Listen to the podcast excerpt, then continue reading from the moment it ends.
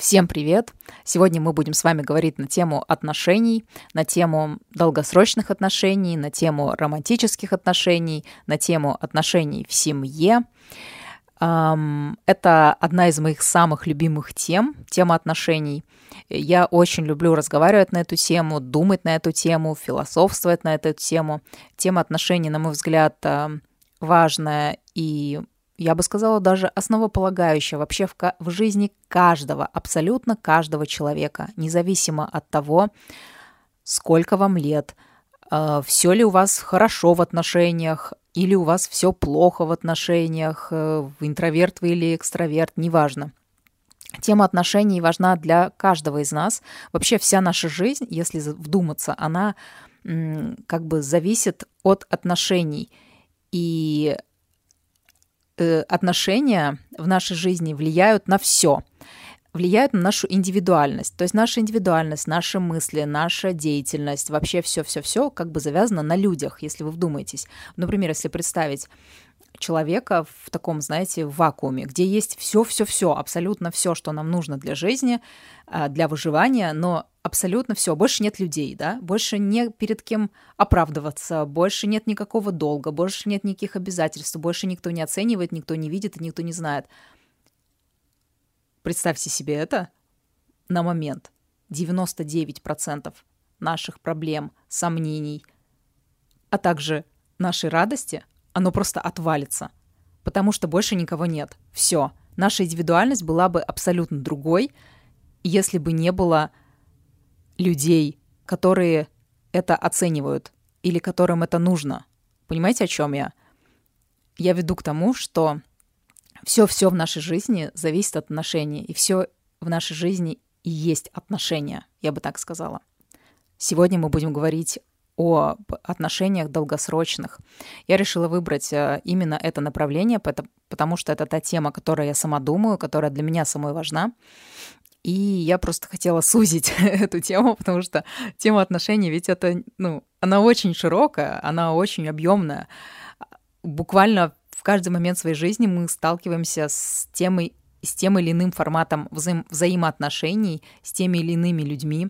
Это дружеские отношения в семье, с детьми, с бабушками, дедушками, ну, в общем, с коллегами по работе. Ну, это постоянно, да, постоянно мы с этим сталкиваемся.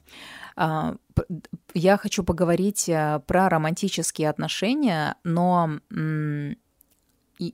так как сейчас, сегодня, в наше время, э, романтические отношения, они могут иметь кучу разных вариантов.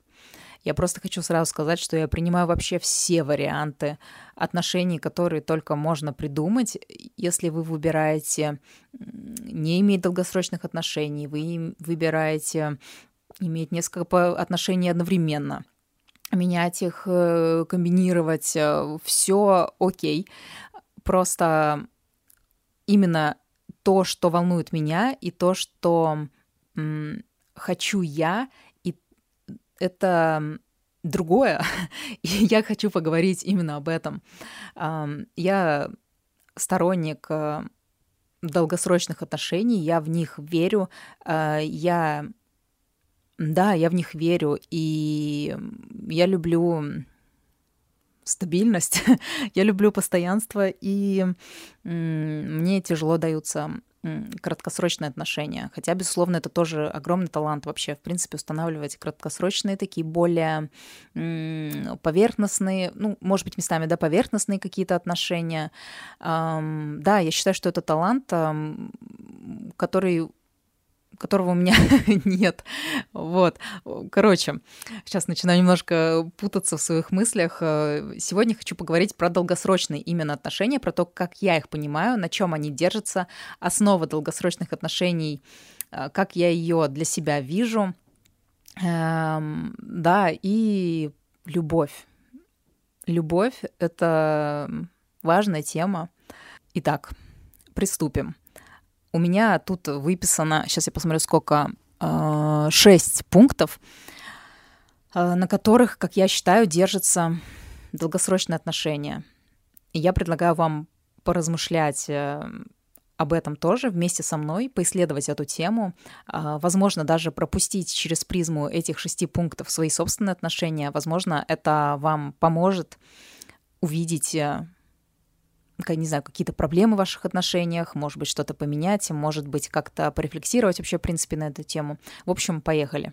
Прежде чем я э, расскажу вам об этих э, шести пунктах, я хочу сказать один тоже как бы такой, знаете, еще под всеми этими пунктами, то есть еще, еще ниже фундамента вот этот вот слой, который лежит в моем понимании. Смотрите, мое видение долгосрочных отношений основывается на том, что любовь между людьми в паре — это то же самое, что дружба. То есть это имеет настолько много э, общего, настолько много общего. То есть все-все пункты совпадают. Смотрите, если, например, взять э, два столбика, да, один столбик назвать любовь, а второй столбик назвать дружба, то в столбике дружба и любовь будут одни и те же самые пункты, но только в, сло... в столбике, где любовь, там будет еще пункт про сексуальную близость и про интимные отношения. Это единственный пункт, который, на мой взгляд, отличает именно вот любовь в паре и дружбу. Вот на этом будет основываться, будут основываться все мои э, принципы, которые я вам сейчас скажу. Пункт номер один.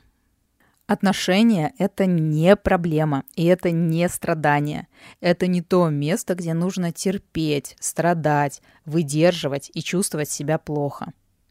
В отношениях должно быть хорошо — я реально искренне в это верю. Я считаю, что это самый важный пункт, о котором стоит подумать. Знаете, я заметила, что очень часто люди настолько впечатляются идеей того, что над отношениями нужно работать, отношения не могут быть идеальными. И это правда, это правда так. То есть я не опровергаю эти принципы. Просто мы как-то настолько можем погрузиться в эти идеи, что складывается новая совершенно идея, которая заключается вот в чем. В отношениях должно быть плохо. И если в отношениях мне плохо, значит, я буду над ними работать. Понимаете? То есть как будто бы такой какой-то подсознательный поиск а, плохих отношений, над которыми нужно работать. Я не знаю, понимаете ли вы, что имею в виду, но мне кажется, я что-то такое замечала в людях и в себе тоже. Так вот, это очень важный принцип, который, я считаю, нужно помнить, об этом нужно помнить. Отношения в паре должны быть хорошими. В самом начале отношения, если это уже началось со страданий, с какой-то боли, с какого-то непонимания, с чего-то, что нужно было терпеть, выдерживать, справляться с этим. Ну, это ненормально. Я считаю, что так быть не должно, и это буквально красный флаг. Вот, все. это все, что я могу сказать по этому пункту. Пункт номер два. Я считаю, что в отношениях, а, в любви обязательно должно присутствовать а, восхищение своим партнером, восхищение ну, своей половинкой, да, восхищение друг другом. Это обязательный пункт. Если вас не восхищает, не впечатляет деятельность этого человека, его или ее индивидуальность, какие-то качества, то, как он или она что-то делают. Э, в общем, вот это восхищение и какое-то вот это ощущение, что этот человек, он офигенный, э, он гениальный, да, вот в нем такие качества, да, то есть вот это вот какое-то восхищение другим, взаимное, мне кажется, что это очень важный фундамент, это очень важный пункт, без которого не получится долгосрочных отношений, не получится любви и не получится дружбы. Пункт номер три э, вытекает из предыдущего пункта, и это желание развития для другого.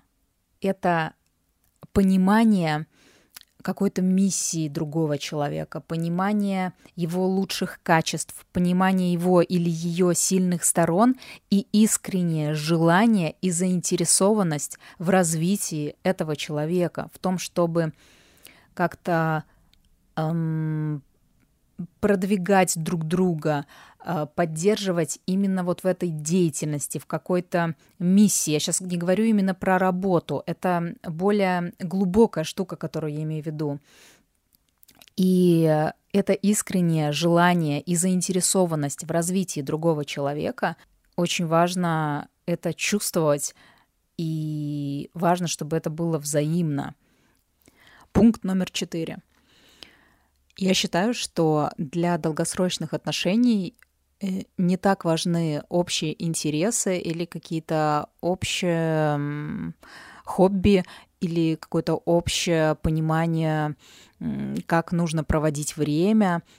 Я считаю, что это не так важно, намного более важны общие какие-то ценности жизненные. Наверняка вы слышали такую фразу, когда говорят, что важно смотреть в одном направлении. Важно смотреть не на друг друга, а важно смотреть в одном направлении. Это очень красивая фраза, но я предлагаю вам ее развернуть и задуматься вообще, а что это значит такое смотреть в одном направлении? Как это? Как это вообще смотреть в одном направлении? Обычно это подразумевают так, что мы смотрим в одном направлении, когда мы хотим в жизни одного и того же, когда мы наши амбиции или наша мотивация или наше стремление э, чего-то достичь в жизни, когда оно пересекается. Да, возможно, это важные пункты, и это круто, когда это совпадает, но мне кажется, что эта тема про смотреть в одном и том же направлении, это не обязательно про одинаковое видение движения жизни, не, не обязательно про одинаковые планы. Смотреть в одном направлении — это одинаковые моральные устои, одинаковый взгляд на важные какие-то жизненные ценности. Сейчас я объясню. Когда вы начинаете общаться с каким-то человеком, то есть вещи, которые для вас могут быть важны, а есть вещи, которые не важны.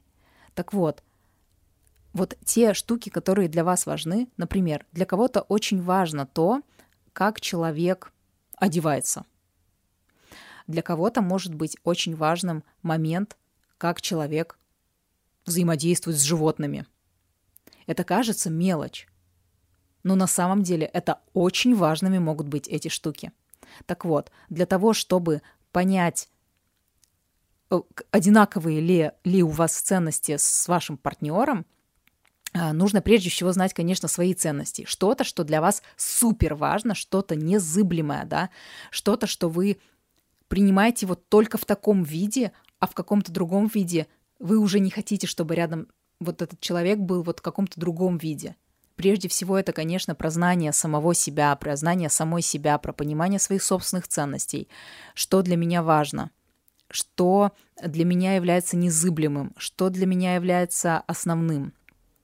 Вы знаете, сколько раз я слышала истории, да и в своей жизни, и свой у меня тоже жизненный опыт показывает это, а, когда не знаешь своих ценностей, когда не понимаешь, что для тебя важно – ты потом это поймешь со временем. Когда ты уже несколько лет, много лет находишься в долгосрочных отношениях, ты вдруг понимаешь, что есть какая-то штука между вами, какая-то, ну, вроде как мелочь, которая на самом деле для меня не мелочь, для меня это не мелочь, и я все никак не могу это простить, я все никак не могу это принять.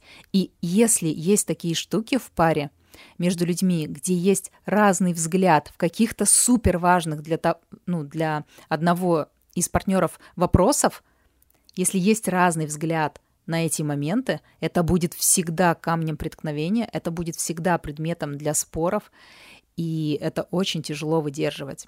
Эти моральные ценности, эти моральные устои, они могут э, со временем у нас меняться. И именно поэтому я скорее не верю в любовь раз и навсегда. Я не верю, что абсолютно для каждого работает вот это вот там, там выйти замуж там или жениться один раз и навсегда.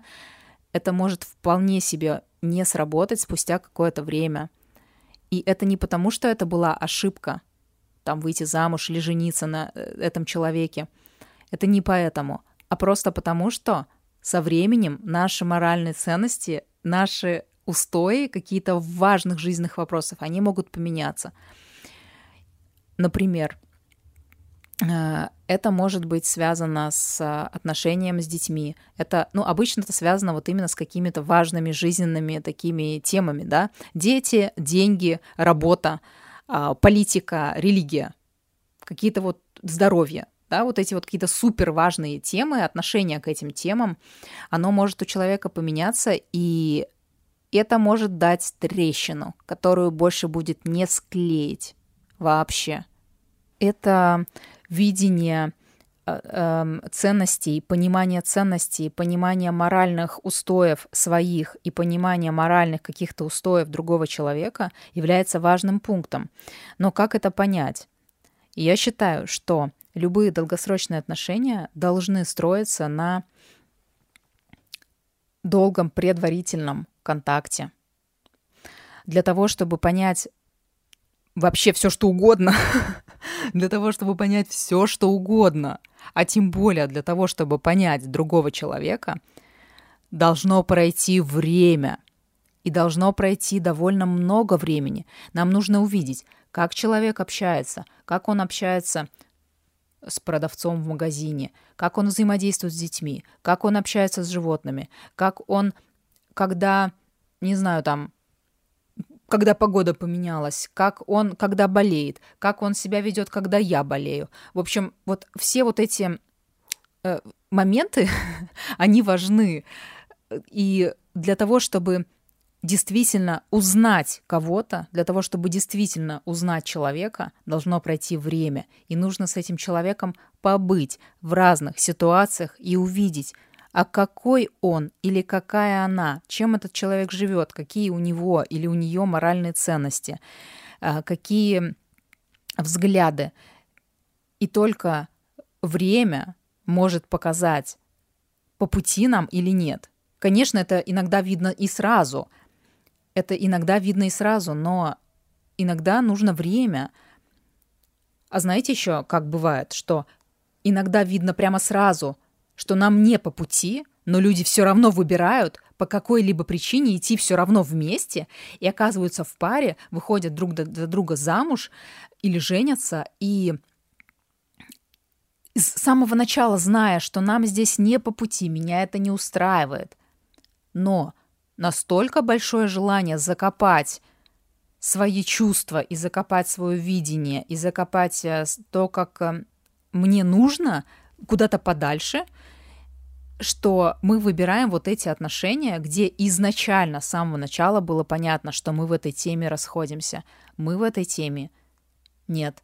Мы, мы не сходимся, и мне это с самого начала не подходит, но я все равно иду в эти, блин, отношения и живу с этим человеком, блин, годами. Мы слишком торопимся переводить отношения из стадии, например, дружбы, да, или какого-то каких-то легких взаимоотношений в стадию все, мы теперь парень и девушка, мы теперь живем, и мы теперь сразу э, расписываемся, и мы сразу начинаем заводить детей. Мы слишком торопимся. И эта скорость, она мешает более того, я считаю, вообще, в принципе, мы в жизни слишком много торопимся, и это очень мешает. Все нужно быстро, все нужно успеть, все нужно успеть а, до 20 лет, там что-то нужно успеть, потом с 20 до 30 нужно еще что-то успеть, потом еще с какого-то по какой-то возраст еще что-то нужно успеть. И эта спешка, она очень сильно мешает а, она очень сильно мешает э, сделать правильный выбор, она очень сильно мешает быть последовательным, она очень сильно мешает быть счастливым. Поэтому для того, чтобы понять человека, для того, чтобы понять, сходимся ли мы с тем или иным человеком моральных ценностей, будь то любовь, будь то дружба, будь то романтические отношения, все что угодно. Для всего этого нужно время. И только время показывает, мой это человек или нет. Пункт номер пять. Я могу быть в этих отношениях на 100% с собой. Я могу не притворяться – я могу не прикрываться, я, не могу, я могу не скрывать своих истинных желаний, я могу быть абсолютно честной. Если в отношениях приходится притворяться, что-то скрывать, немножко, так знаете, завуалированно что-то там вот показывать, а что-то не показывать, что-то вот, чтобы не беспокоить близкого человека, если только такая штука появляется в отношениях, то это все, это задница. И я считаю, что это огромная проблема, и на такой основе могут быть построены долгосрочные отношения. И есть такие примеры, я уверена, даже среди вас есть такие примеры. Но это никогда не заканчивается ничем хорошим, и рано или поздно всегда наступает огромный кризис, где вдруг узнается, что один или тот, один или другой партнер или оба что-то скрывали, и на самом деле что-то было еще, что мы не знали, и мы живем с друг с другом годами, живем и живем, и мы не догадываемся, что происходит в голове у другого человека, и тут вдруг мы узнаем, что он или она на самом деле вообще совершенно другие, что они притворялись. И что самое ужасное, э, когда это узнается, например, что человек притворялся немножечко, или немножечко что-то скрывал, или не договаривал, да, какие-то моменты про себя, то этот человек это делал – из каких-то якобы хороших побуждений. Мы стараемся быть хорошими из хороших побуждений. А, мы как бы стараемся для другого, это называется так. Я, ста- я ведь для тебя так старалась, или я для тебя так старался. А на самом деле, другими словами, если это сказать, я притворялся, я тебя обманывал, я, я притворялся, и я не договаривал. И это большая проблема. Я считаю, что в хороших отношениях в дружбе, в любви очень важна честность, искренность. Очень важно быть именно с собой. Если вы чувствуете в каких-то отношениях, что здесь вы не можете быть самой собой или самим собой, то это не про любовь, и это не про дружбу. В хороших отношениях а, обязательно должна присутствовать честность, и обязательно должна присутствовать эта возможность сказать просто прийти и сказать, быть честными в своих э, разговорах, даже если для этого приходится сказать что-то относительно своего партнера. Например, слушай, последнее время я чувствую, что я тебя не люблю. У меня какие-то странные чувства внутри. Я не могу понять, что со мной происходит, и мне очень тяжело. Я чувствую, что я не люблю тебя. Или, например, я чувствую, что меня тянет к другому. Или еще что-то, да, то есть это очень какие-то такие, может быть, где-то крайности, я говорю, но так бывает, вообще бывает по-всякому. Мы, люди, можем сталкиваться с абсолютно разными чувствами относительно разных событий, мы можем испытывать разные смешанные чувства. Мы можем любить этого человека искренне, но при этом чувствовать что-то еще. И можем чувствовать любовь и ненависть одновременно. И, и так далее, да. Я, я считаю, что честность очень важна, что бы это ни было. Важно иметь честность в отношениях, быть искренним, быть на 100% собой, не бояться раскрываться, не бояться, что тебя осудят, что тебя отвергнут – это, это такая важная штука, и это супер ценно. И, наверное, это редкость. Я вижу пару, я вижу любовь, и я вижу семью как отношения между двумя, знаете, вот как два города, или вот, знаете, два таких вот больших города или острова, которые эм, выбирают находиться рядом. И почему мы выбираем находиться рядом? Между нами есть вот эти нити, да, или какие-то веревки, которые связывают наши два города или наши два острова. И эти веревки, которые нас связывают, это контакт. Это то, чего все мы на самом деле жаждем в жизни. Это близость, это контакт, это общение, это то место, где меня понимают, это то место, где меня не осудят, это то место, где я есть я. И это какие-то моральные устои. Это когда я знаю, что мой партнер, он тоже так смотрит на этот вопрос, он точно так же видит эту тему, как и я. Эта тема для меня так важна. И вот он или она, да, он тоже так вот видит эту тему. И просто одно это знание, оно нас связывает. Это, знаете, вот как э, такие сосуды, которые, э, через которые перетекает вот эта вот взаимная энергия. Но э, так может случиться, что спустя время, когда мы развиваемся, и мы оба развиваемся, и на, на моем острове что-то растет и развивается, да, и на твоем острове что-то растет, развиваются, возвышаются какие-то дома, растут деревья там и так далее. И мы вдвоем развиваемся. И может быть так получится, что какие-то из этих сосудов, какие-то из этих веревок, которые соединяют наши острова, они как бы засыхают и отваливаются. И тогда между нами получается меньше точек соприкосновения. Их может стать либо просто меньше, либо их может, они могут вообще перестать там быть. И это чувство, знаете, вот такое, такое какое-то одиночество, ощущение такой сухости и отсутствие вот этой энергии, вот это, что течет да, между нами, отсутствие этой близости, оно чувствуется. Это чувствуют и мужчины, и женщины, это все, любой человек чувствует это в отношениях, когда это наступает, когда это случается. На мой взгляд, это как раз случается из-за того, что вот эти вот каналы между нами, они как-то засыхают и отрубаются.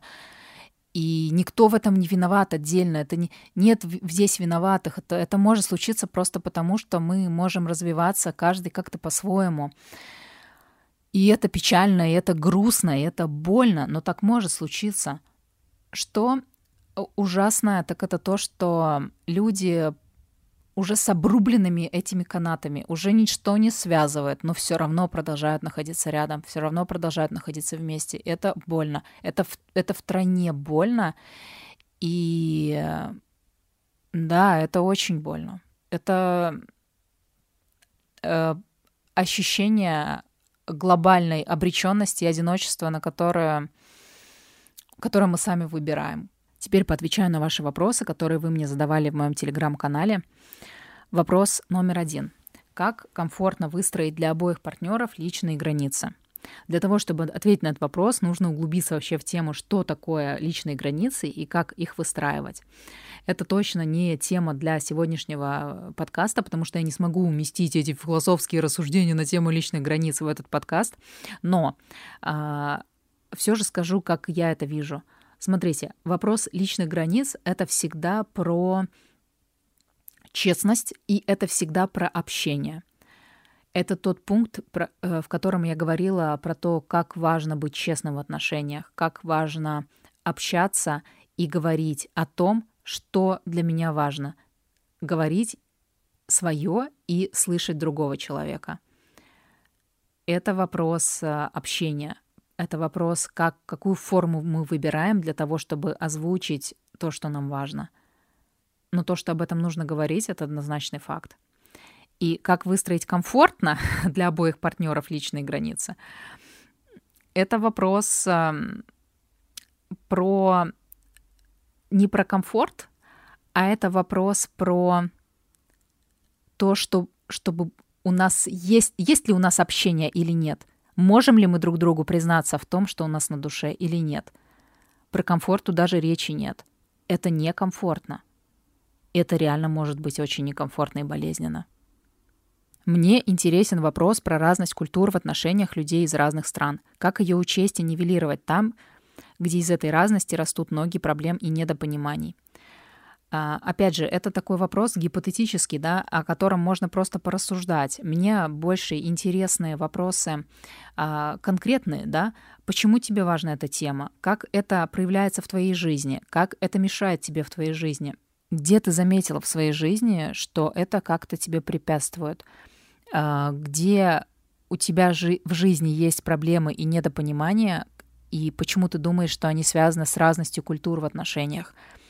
Безусловно, мне кажется, эта тема присутствует э, в жизни некоторых людей, и люди из действительно разных культур могут это очень четко ощущать.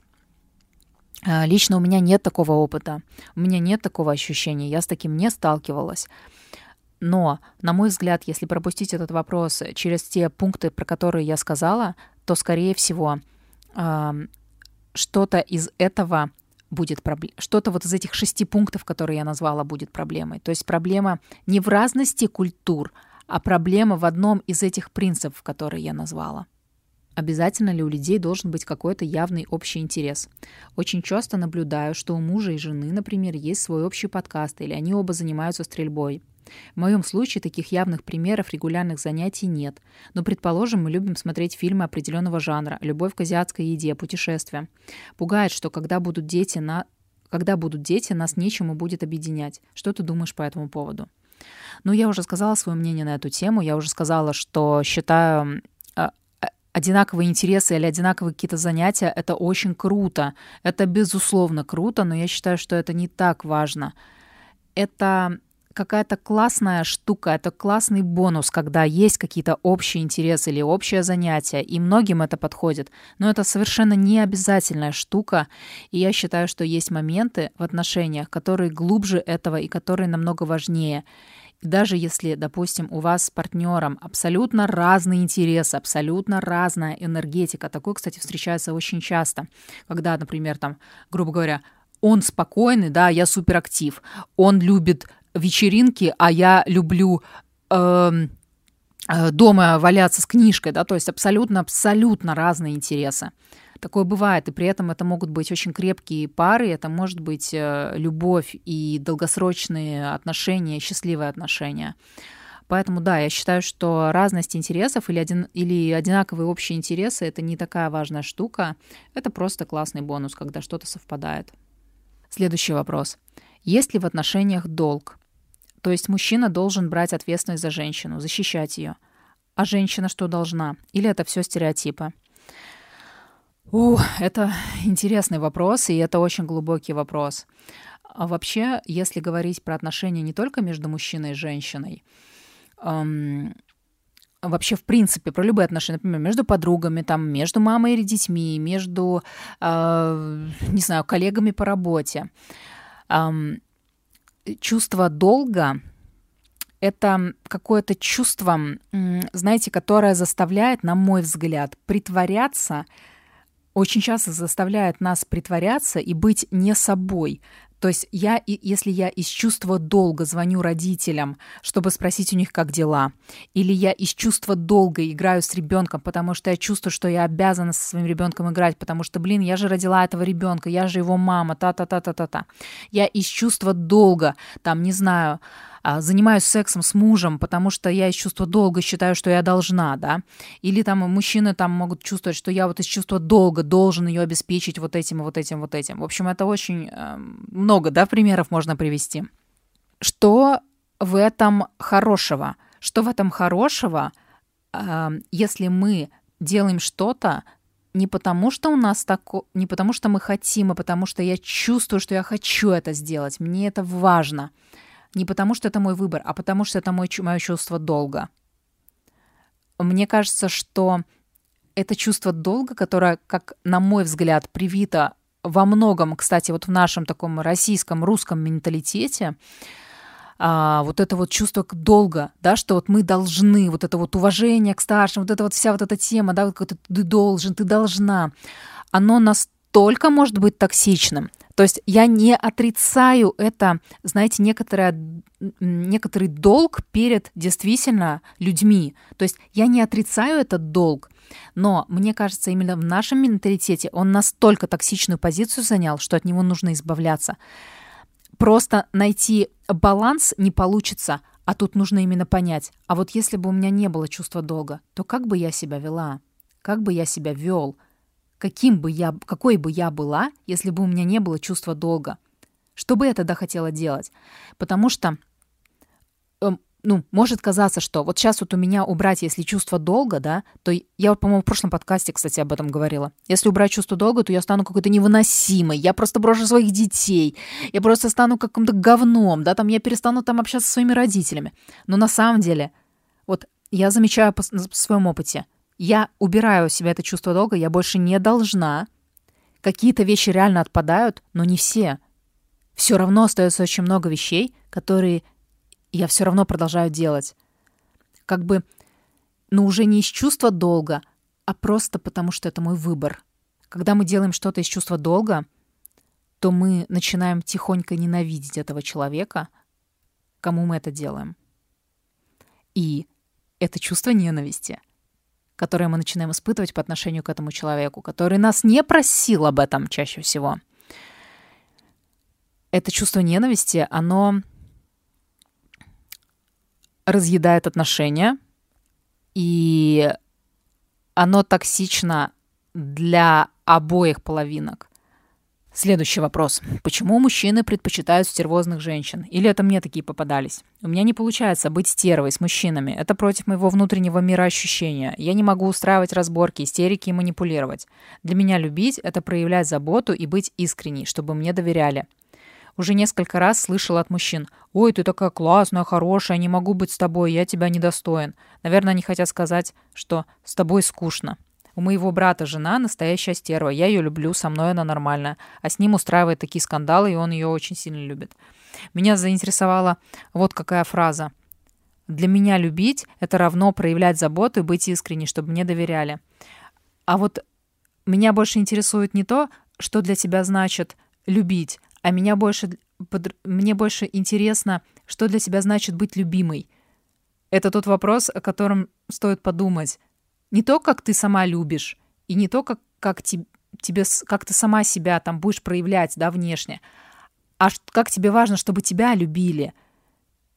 Как тебе важно и в какие моменты ты чувствуешь, что тебя любят, в какие моменты ты чувствуешь, что рядом с тобой близкий человек, в какие моменты ты испытываешь влечение к человеку, в какие моменты тебе хорошо.